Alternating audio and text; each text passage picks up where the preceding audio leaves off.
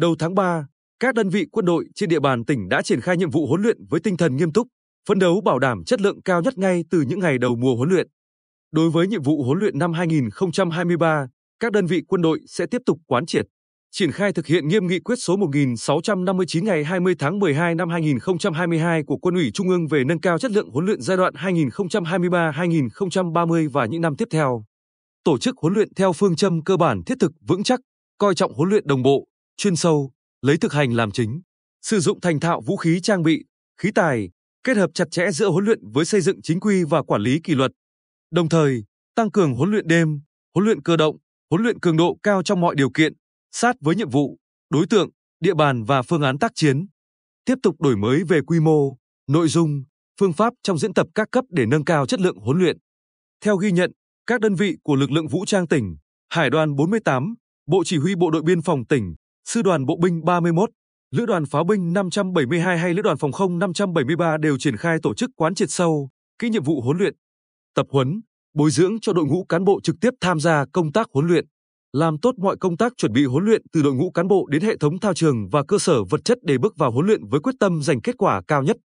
Theo đại tá Trần Thanh Hải, chỉ huy trưởng Bộ Chỉ huy Quân sự tỉnh, nhìn lại năm qua, chất lượng huấn luyện của từng đơn vị trong lực lượng vũ trang tỉnh ngày càng được nâng cao, sát với điều kiện tác chiến, khả năng sẵn sàng chiến đấu tốt, tổ chức tuyển chọn, gọi công dân nhập ngũ, đón chiến sĩ mới về đơn vị và làm công tác chuẩn bị huấn luyện chu đáo.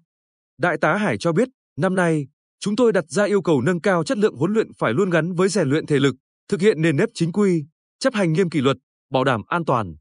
Trên cơ sở đó, mỗi đơn vị và từng cán bộ, chiến sĩ không những phải nắm chắc nguyên tắc, vận dụng linh hoạt kinh nghiệm chiến đấu của cha ông ta, mà còn phải biết phân tích tình hình thực tế, xây dựng kế hoạch, xác định nội dung huấn luyện phù hợp với điều kiện và tình hình thực tiễn hiện nay.